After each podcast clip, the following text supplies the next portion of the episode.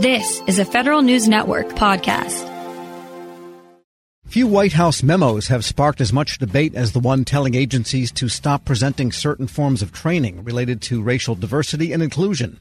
The September 4th memo cited critical race theory and white privilege training designed to portray the United States as inherently racist or evil, from the words of the memo. Whether this type of training exists and whether it should, I spoke with people on both sides. First, in favor from the right leaning National Center for Public Policy Research, Senior Fellow Horace Cooper. Do you have any knowledge or evidence that the type of training for diversity and inclusion that has elements of critical racial theory, do we know that this is actually happening in the federal government? Oh, absolutely. In fact, as a former federal employee, I've talked to my colleagues and associates and friends, and I've been actually hearing about this throughout the summer. A few actually sent me clips of some of the training. Thanks to COVID 19, instead of people sitting in a room and hearing this, they've often been doing it via electronic means, which means that you can take photos of the screen. And what we see are the kinds of things that it was amazing that in uh, America in the 21st century is allowed to be promoted, and certainly to be promoted with taxpayer dollars. That's the outrage. And what is specifically being promoted in these sessions? What's being promoted in these sessions is that employers and supervisors should understand that they and their employees are more likely to be motivated by their race and their gender than by the specific and individual experiences that they bring to bear. That their expectations with regard to what is considered high performance, what is considered poor performance, are not a function of a good supervisor's experience over time, but are instead merely the byproducts of having come from a particular race. They actually use the word caste, C A S T E, as a way of describing different categories. This type of mindset is a lot more akin to what was promoted during South African apartheid as a way of justifying to their population why certain groups were disfavored and why other groups needed to be favored. This, again, it's an outrage that this has been allowed to go forward and no one had been paying attention to it. Because diversity and inclusion related training goes back many, many years. It's not something that happened, you know, in this year or the year before.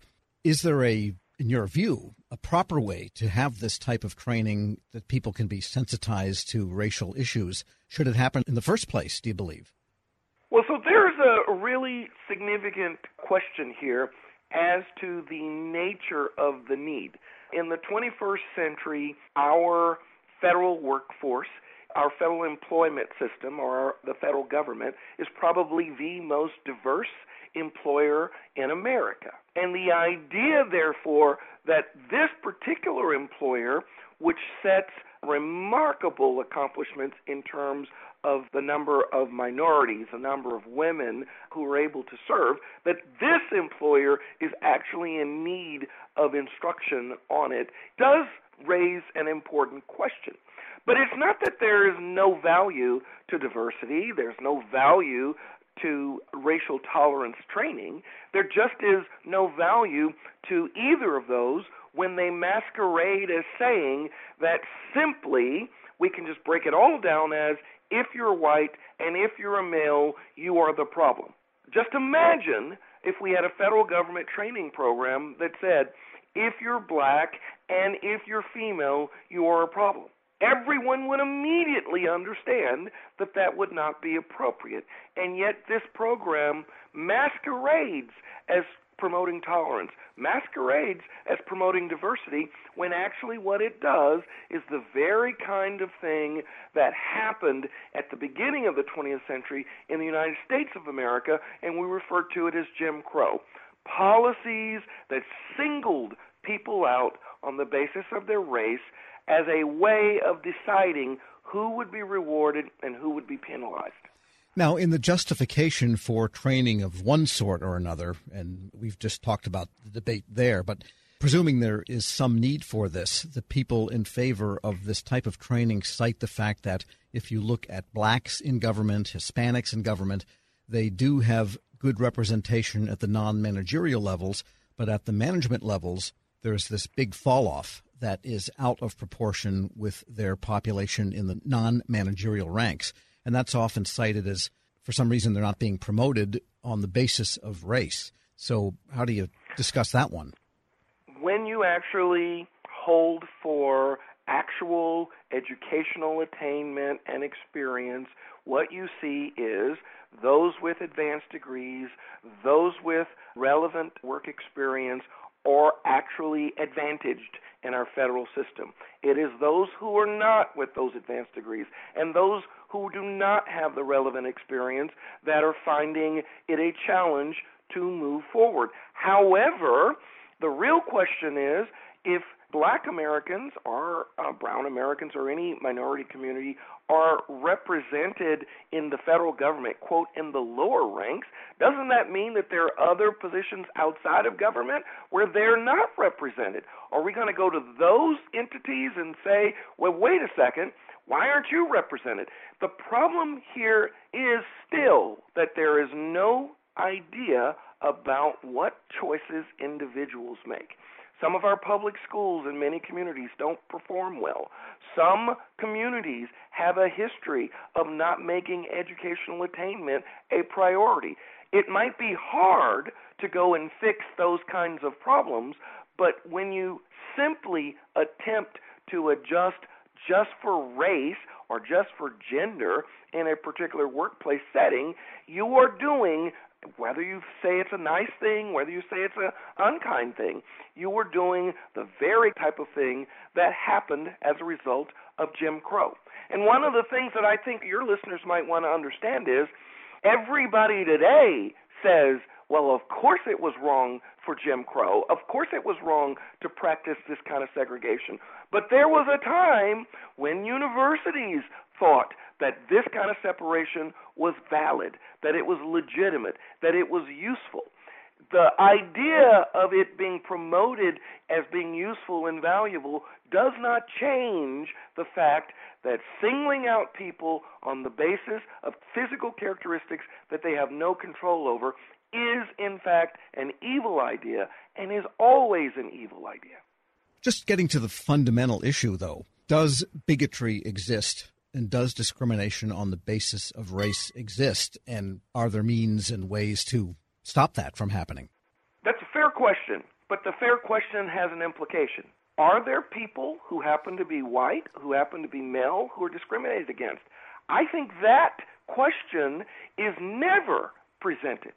When they ask the question, does bigotry exist? Does racism exist?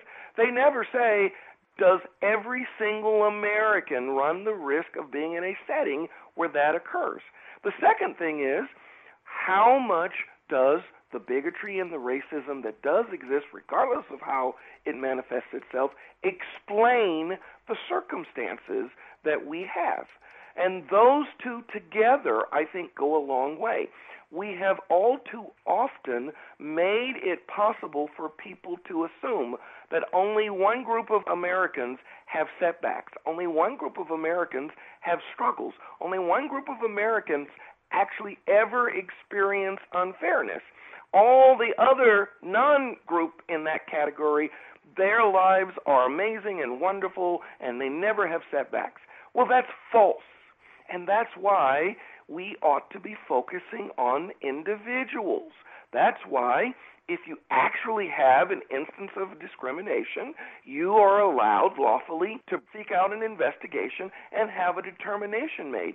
Wholesale statements that just because of your gender or just because of your race, that proves that you have in fact been discriminated against, is again the very same sort of premise that underlied the decisions for Jim Crow and South African apartheid. Horace Cooper is senior fellow at the National Center for Public Policy Research. He also said Health and Human Services and the Defense Department are agencies where this training has occurred. We did ask for samples of the slides he was sent, but he declined to give them to us. We also have requests into the Office of Management and Budget for evidence that this type of training is going on. And so far, no answer. Find this interview at federalnewsnetwork.com slash Federal Drive. Subscribe to the Federal Drive at Apple Podcasts or Podcast One.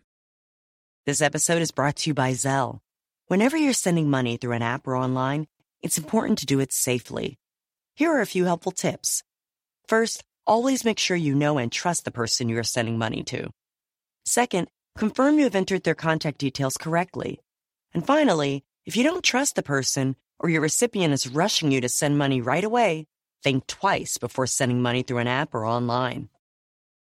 Grab a 30-day free trial of Live by Live Plus, and you'll get unlimited skips, commercial-free music, and all of the podcasts and live streaming events you can handle. Visit livexlive.com slash podcast one to learn more and start your free trial.